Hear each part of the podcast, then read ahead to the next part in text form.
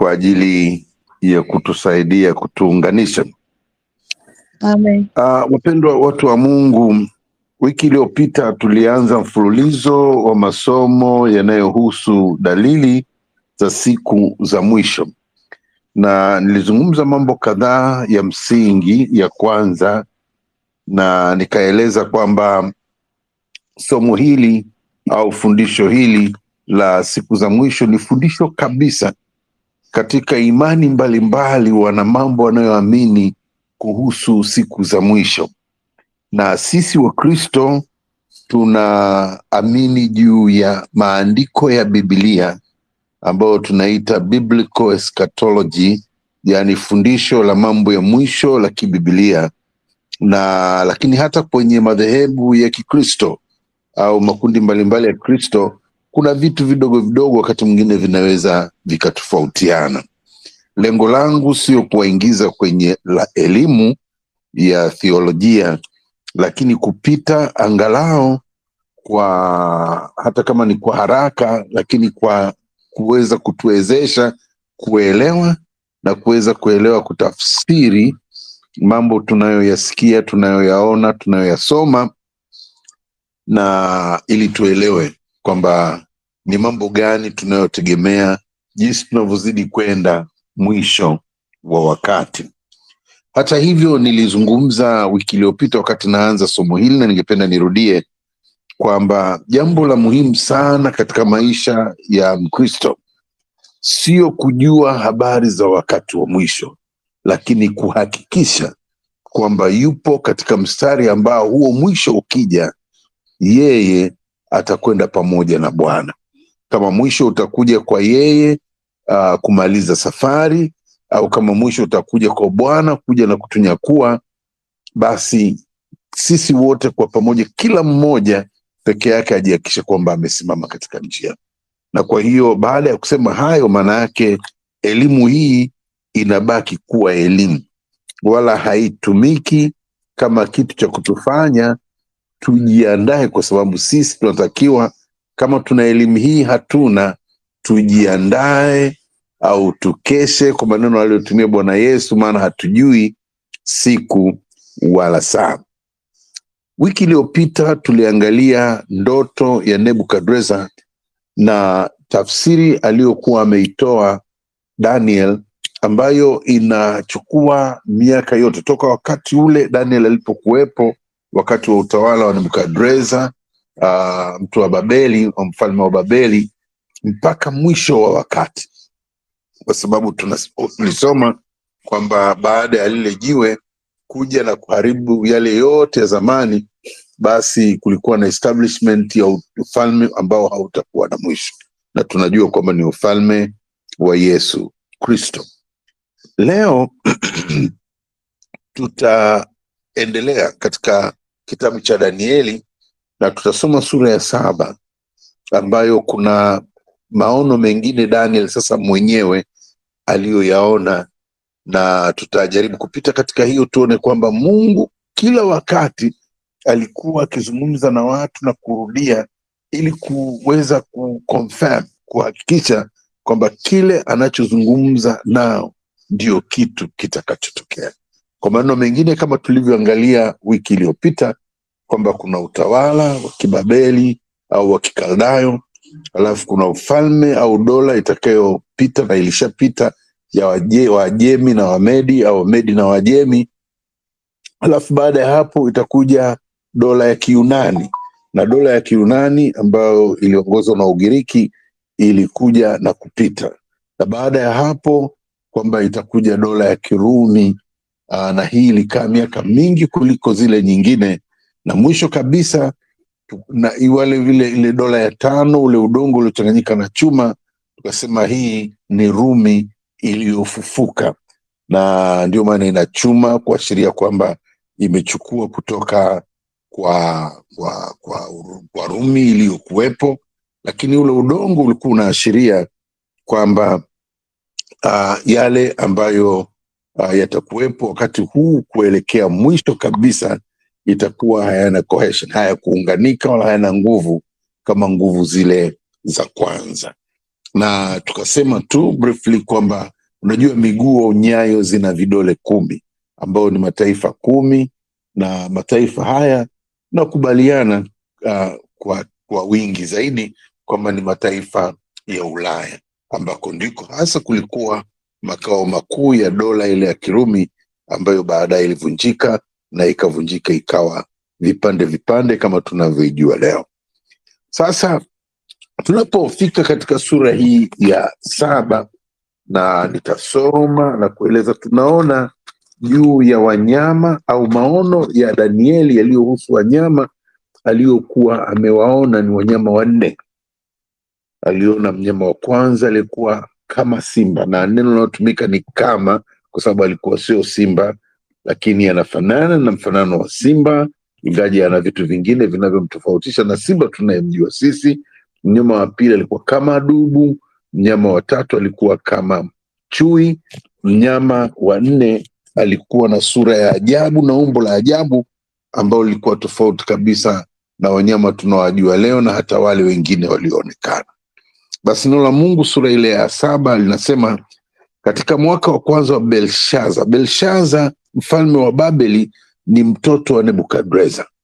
Sasa sura hii ya saba, mambo anayoandika anaandika mambo ya nyuma, kwa sababu ukumbuke, baada ya sura ya tano Belshaza alipofanya mambo yasiyofaa, kikatokea kiganja, na usiku ule anafanya pate na rafiki zake, alipinduliwa na dola ikatawaliwa na Dario Medi. Sasa lakini hapa anazungumzia historia, anazungumza mambo ya nyuma aliyokuwa anayoona wakati huu, alikuwa anaandika, kwa hiyo anazungumzia maono aliyoona nyuma. Anasema katika mwaka wa kwanza wa Belshaza mfalme wa Babeli, Danieli aliona ndoto na maono ya kichwa chake kitandani mwake, basi akaiandika ndoto, akatoa habari ya jumla ya mambo hayo. Daniel akanena akisema, naliona katika maono yangu wakati wa usiku, na tazame, hizo pepo nne za mbingu zilivuma na nguvu juu ya bahari kubwa, ndipo wanyama wakubwa wanne wakatoka baharini, wote wana namna mbalimbali. Mstari wa nne anasema, wa kwanza alikuwa kama simba, naye alikuwa na mabawa ya tai, nikatazama hata mbawa zake zikafutuka manyoya na kadhalika na kadhalika. Kwa hiyo wa kwanza alikuwa anafanana na simba, naye alikuwa na mabawa kama ya tai. Mstari wa nne wa tano anasema anatazama mnyama mwingine wa pili kama dubu, naye aliinuliwa upande mmoja na mifupa mitatu ya mbavu ilikuwamo kinywani mwake, yaani kuonyesha huyu kwamba alikuwa tayari ameshakamata mawindo, na anasema uh, wakamwambia mnyama huyo hivi, inuka ule nyama tele. Mstari wa sita anasema kisha nikatazama, na kumbe mnyama mwingine kama chui, naye juu ya mgongo wake alikuwa na mabawa manne kama ya ndege. Mnyama huyo alikuwa na vichwa vinne, akapewa mamlaka. Sasa huyu ni mnyama wa tatu. Aliona simba, dubu, sasa anaona mnyama ambaye ni kama chui, lakini kama chui mwenye vichwa vinne, ana mabawa manne na akapewa mamlaka. Mstari ule wa saba, baadaye nikaona katika njozi ya usiku, na tazama mnyama mwingine mwenye kutisha, mwenye nguvu, mwenye uwezo mwingi, naye alikuwa na meno ya chuma makubwa sana. Alikula na kuvunja vipande vipande na kukanyaga mabaki kwa miguu yake, na tumbo lake lilikuwa mbali kabisa, umbo lake lilikuwa mbali kabisa na wale wa kwanza, naye alikuwa na pembe kumi. Nikaziangalia sana pembe zake, natazama pembe nyingine ikazuka kati yao, nayo ilikuwa ndogo, ambayo mbele yake pembe tatu katika zile za kwanza zikang'olewa kabisa, na tazama, katika pembe hiyo mlikuwa na macho kama macho ya mwanadamu na kinywa kilichokuwa kikinena maneno makuu. Nikatazama hata viti vya enzi vikawekwa, na mmoja aliye mzee wa siku ameketi, mstari wa tisa huo mavazi yake yalikuwa meupe kama theluji na nywele za kichwa chake kama sufu safi. Kiti chake cha enzi kilikuwa miali ya moto na gurudumu zake moto uwakao mto. Kama mto kama wa moto ukatoka katika kupita mbele zake maelfu elfu wakamtumikia na elfu kumi mara elfu kumi wakasimama mbele zake. Hukumu ikawekwa na vitabu vikafunuliwa. Nikatazama wakati huo kwa sababu sauti ya uh, sa, kwa sababu ya sauti ya yale maneno makubwa iliyosema ile pembe. Nalitazama hata mnyama yule akauawa. Kwa hiyo hiyo pembe ni yule mnyama akauawa mwili wake ukaharibiwa akatolewa akateketezwa kwa moto. Na kwa habari ya wale wanyama wengine wa- walinyang'anywa mamlaka ya- yao walakini maisha yao yalidumishwa kwa wakati na majira. Nikaona katika njozi za usiku natazama mmoja aliye mfano wa mwanadamu akaja pamoja na mawingu ya mbinguni akamkaribia huyo mzee wa siku akamleta karibu naye naye akapewa mamlaka na utukufu na ufalme ili watu wa kabila zote na taifa zote na lugha zote wamtumikie na mamlaka yake ni mamlaka ya milele ambayo hayatapita kamwe na ufalme wake ni ufalme usioweza kuangamizwa. Wapendwa watu wa mungu nimesoma sio kwa sababu uh, nyinyi msingeliweza kusoma lakini nimesoma ili sisi watu wote tuone habari hii aliyoiona daniel. Aliogopa kwa sababu alitazama akaona bahari inatoa wanyama na wanyama wale ni wakubwa wa kutisha. Walikuwa wanatisha. Na mwisho kabisa baada ya mnyama wanne tunaona kwamba kulikuwa na hukumu na mzee wa siku alikuwa amekaa juu ya kiti cha enzi na wanamweleza mavazi yake na jinsi hata yeye mwonekano wake na jinsi ambavyo na mazingira yote ya pale na mwisho kabisa anasema akaja mmoja mfano wa mwanadamu. Mfano wa wa mwanadamu. Akapewa mamlaka yote na utawala wake ukadumu milele na milele. Nafikiri mimi kwa wale ambao tulikuwepo wiki iliyopita unaweza tayari ukaconnect ndoto ile ya nebukadreza na maono haya ya daniel anayokuja kuyaona wakati huu wa ufalme wa belshaza. Na mungu ana naye kitu fulani lakini kuna mambo ambayo hata yanapoyaona anajiuliza kwamba "Ah, hii maana yake ni nini? Sasa tuteremke pamoja mstari wa kumi na tano. Basi mimi daniel roho yangu ilihuzunika mwili wangu na hayo maono ya kichwa changu yakanifadhaisha. Nikamkaribia mmoja wa hao waliosimama karibu uh, karibu nikamuuliza maana ya kweli ya hayo yote basi akaniambia akanijulisha tafsiri ya mambo hayo. Kwa hiyo uzuri wa bibilia huwa unatoa tafsiri yale inayoyasema.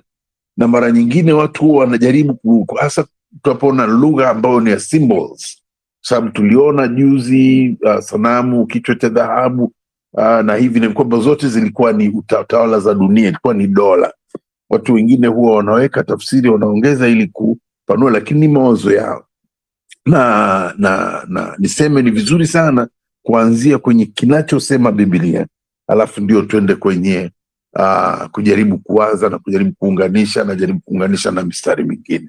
Hapa anapewa tafsiri na mstari wa kumi na saba unasema wanyama hao wakubwa walio wanne ni wafalme wanne watakaotokea duniani lakini watakatifu wake aliye juu wataupokea ufalme na kuumiliki wa ufalme milele naam hata milele na milele. Wapendwa tuna confirmation kwamba zitatokea dola yatatokea mambo mengi lakini mwisho wa mambo yote tutatawala sisi pamoja na kristo milele na hata milele. Hiyo ni confirmation.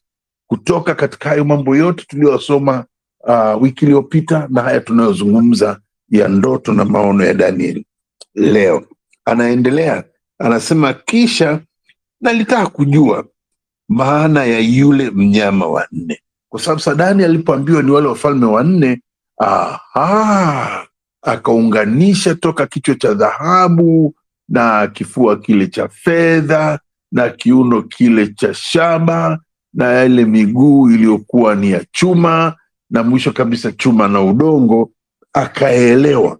Lakini yule mnyama wa nne, kuna details ambazo Mungu alikuwa ameongeza kwenye maono yale ya kwanza, ili tuweze sisi leo kuelewa vizuri zaidi. Anazungumza, anasema kisha nalitaka kujua maana ya yule mnyama wa nne aliyekuwa mbali na wenziwe wote, mwenye kutisha sana, ambaye meno yake yalikuwa ya chuma na makucha yake ya shaba, aliyekula na kuvunja vipande vipande na kukanyaga mabaki kwa miguu yake, na habari za, za zile pembe kumi zilizokuwa kichwani mwake, na ile pembe nyingine iliyozuka, ambayo mbele zake yake zilianguka pembe tatu, yaani pembe ile yenye macho na kano lililonena makuu, ambayo kuonekana kwake kulikuwa hodari kuliko wenzake. Nikatazama, na pembe hiyo hiyo ilifanya vita na watakatifu ikawashinda. Hata akaja huyo mzee wa siku, nao watakatifu wake aliye juu wakapewa hukumu, na majira yakawadia, watakatifu wakaumiliki ufalme. Akanena hivi, huyo mnyama wa nne atakuwa ni ufalme wa nne juu ya dunia, na mnaelewa wote ufalme wa nne ni ufalme wa Rumi uliofananishwa na chuma, na huyu mnyama ana meno ya chuma. Anasema utakaokuwa mbali na falme zile zote, nao utakula dunia yote na kuikanyaga na kuivunja vipande vipande.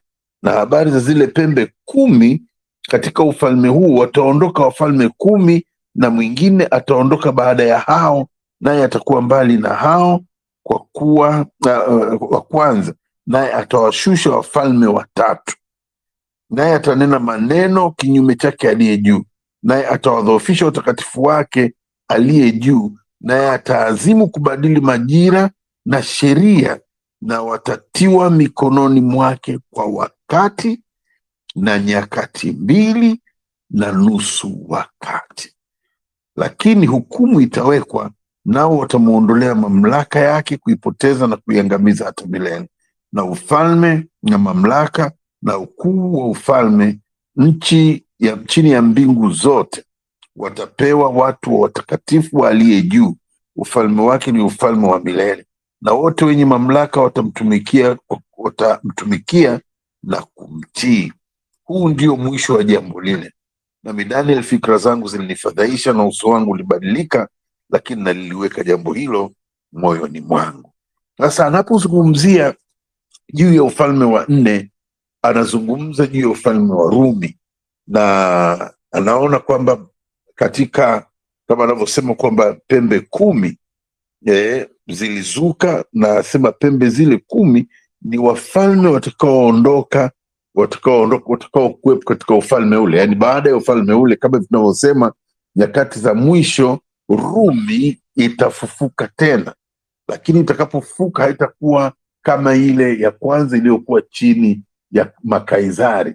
Hii itakuwa ya vipande vipande, na watazuka wafalme kumi, na baadaye mfalme mmoja mwenye nguvu, yule mwenye kale kapembe kenye macho kenye mdomo kanakonena mambo makuu kinyume cha aliye juu, na katang'oa wafalme watatu, kwa maana ya kwamba katachukua nguvu ya wafalme watatu na kutawala. Sasa haya ni mambo ya Ulaya. Ulaya uh, wiki iliyopita nilieleza kwa ufupi jinsi ambavyo imeunganika, imejaribu kujiunganisha, na kwa kweli kwa lengo la kuwa super power. Unajua, sasa hivi tunapozungumza baada ya vita vya baridi ambayo ilikuwa ni Sovieti na na Marekani.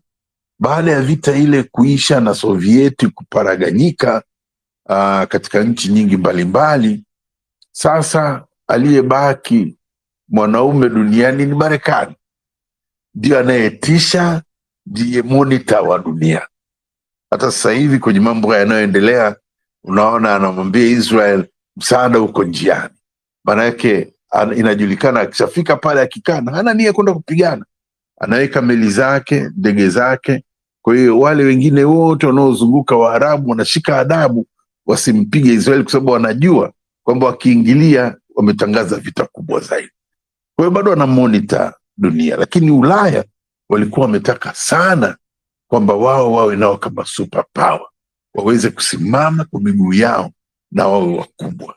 Sasa hilo halitatokea kirahisi, kwa sababu wamechanganyika na hawako pamoja, kama vile chuma kile kilivyochanganyika na udongo.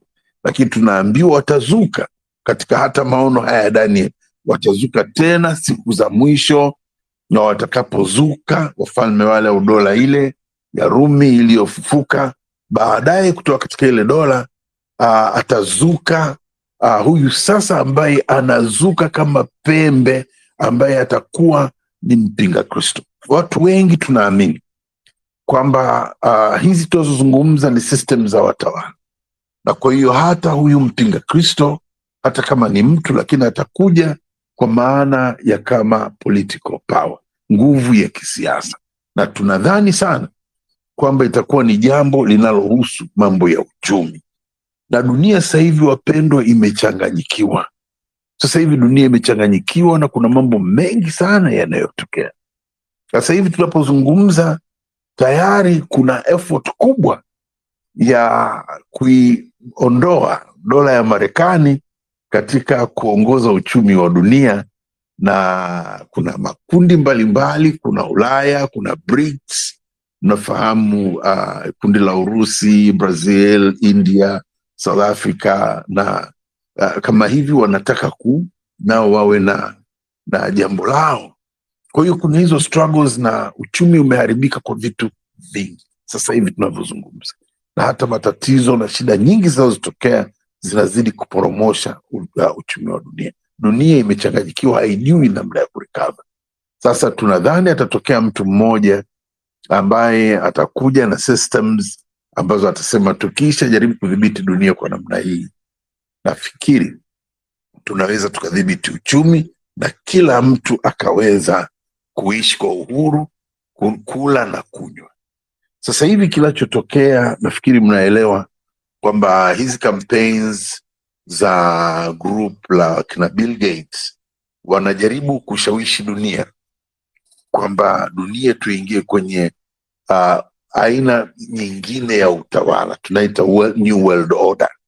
Sasa hivi kitu kinachotawala, kuna mataifa makubwa yale yenye veto na Umoja wa Mataifa yanatawala, kuna namna fulani dunia inavyojitawala, lakini kuna hasa interest ya kubadilisha hiyo world order, na hii itakuwa based, nguvu yake kubwa itakuwa kwenye teknolojia. Wengi mmesikia kwa sababu ni wasomi kwamba tunaingia kwenye uh, phase, phase four ya ya ya ya industrial revolution uh, ambayo uh, tukiingia kwenye kwenye kwenye phase four, uh, fourth industrial revolution, mambo haya mengi tunayoyaona leo yatabadilika sana, yatabadilika sana. Sasa hivi tuna controls, unaweza ukasema uh, una jambo lako, una kiwanja chako, una nchi yako, lakini mipaka inabomoka, na baada ya muda fulani kutakuwa hakuwezekani kuwa na controls tulizokuwa nazo tena. Nitatoa mfano. Sisi tuna tuko vijana wakubwa, hata tunaanza sasa kuzaa, tulikuwa tunaweza tuka control hata watoto wetu, kitu wanachotazama, wanachosikia, wanakokwenda na kadhalika. Leo hii labda wazee wasioelewa kinachoendelea, lakini sasa hivi kwenye social media peke yake ambayo ni level ya teknoloji ya chini sana, bado yani hapo ni chini. Sasa hivi watoto wanalelewa na mitandao, wana magrupi yao, watoto na vijana, hata watu wazima, kama ni ya kishule, kama ni ya kikanisa, kama ni ya kigrup fulani tu ambayo lina interest zake, ndio wanakozungumza mambo yao. Mipaka boundaries zimeanguka tayari. Sasa hivi tunavyozungumza, nadhani kwa mawazo yangu, tunakokwenda hata makanisa yalivyo kama tunavyoyajua leo tayari yameshabadilika, sio makanisa yale sisi tuliyoingia, na kesho it will be, itakuwa wazi na itakuwa itakuwa imejiseti tofauti sana. Sasa hivi na nasema kwa huku kwetu, kwa sababu kwa Ulaya, Marekani, wapo leo zamani, kuna watu ambao hawaendi makanisani tena, wanasali kwenye mtandao. Unaelewa? yani tayari hata society yetu imeshaanza kujitenga. Watu wanakuwa na maisha yao wenyewe na wanataka kuyatawala wenyewe, aa, na sio katika ule utawala wa jumla wa sisi kama kundi. Sasa hii ina haitii nguvu aa, dunia hii ina weekend dunia, kwa maana ya kwamba mtu atakayekuwa ndiye anayetawala hiyo mitandao hizo technologies ndiye atakayekuwa anatawala dunia. Na kwa hiyo kuna wakati hatuta hata sasa hivi mimi nimesafiri na mke wangu ila pesa cash sasa hivi imeshakuwa tena sio ishu, kwa sababu hata ukienda mpaka vijijini unaweza ukanunua kitu kwa pesa ambayo iko kwenye account bank mahali fulani na ukanunua kwa mitandao. Ni maneno tu yanayobadilishwa. Kwa hiyo tutafika mahali aa, ili kuuza na kununua inabidi uwe na ID fulani ambayo iko kwenye network somewhere. Na kwa hiyo nadhani kwamba mtu huyu anayecontrol hii mitandao atakapokuja na kujaribu kuleta solutions za uchumi wa dunia, inawezekana wakafika mahali wakasema, provided mtu anaweza akala na kunywa, hakuna haja ya mtu kuwa na pesa. Kwa unafanya kazi, pesa zinakaa kwenye pool mahali fulani na you know, kitu fulani hivi, ili kuweza kuondoa ile dhana ya uchumi kama tunavyojua leo, kitu chochote kile kitakachotokea. Lakini ni kweli kwamba uh, tunakoelekea tutafika mahali kile kipembe chenye makufuru kitakapotokea, basi chenyewe kita kitakuwa kimefika mahali pa kucontrol dunia. Na sasa Biblia, ili kujaribu kutuunganisha tuelewe jambo hili ni nini na linatokeaje, anasema kwamba mambo hayo yote make huyo atapiga mpaka vita watakatifu na nini, lakini nguvu yake itakuwepo kama ukisoma katika mstari ule wa uh, uh, uh, uh, wakati na nyakati mbili na nusu wakati. Um, ja niangalia hapa e, mstari wa ishirini na tano.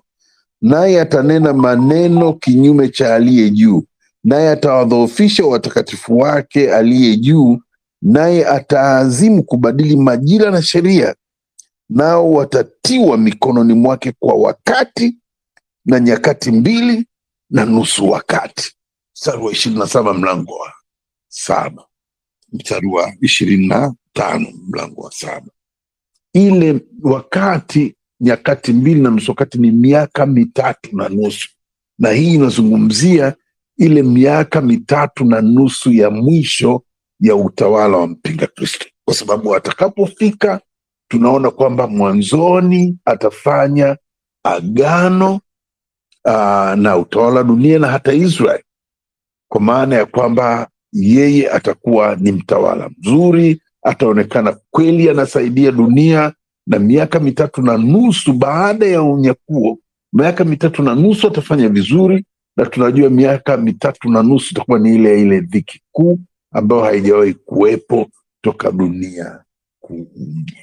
Sasa wapendwa, watu wa Mungu, hili haya yanapotokea, mpinga Kristo anapodhihirishwa, kanisa litakuwa limeondoka, maana kanisa ndilo lizuialo kwamba huyu mpinga Kristo asiweze kudhihirishwa.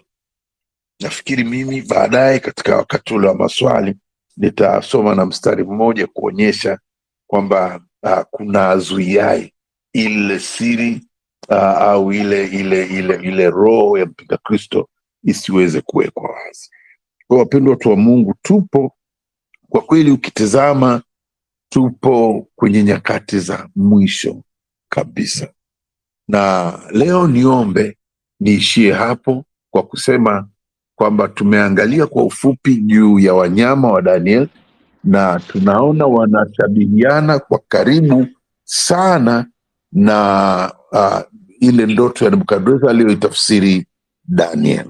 Na wanyama hawa wote wanne, wanne yule tunaona katika uh, maono ya Daniel amekwenda haraka. Mnyama wanne ameonyeshwa pamoja na pembe kumi pamoja na ile moja, na baada ya hapo utawala wa milele wa watakatifu.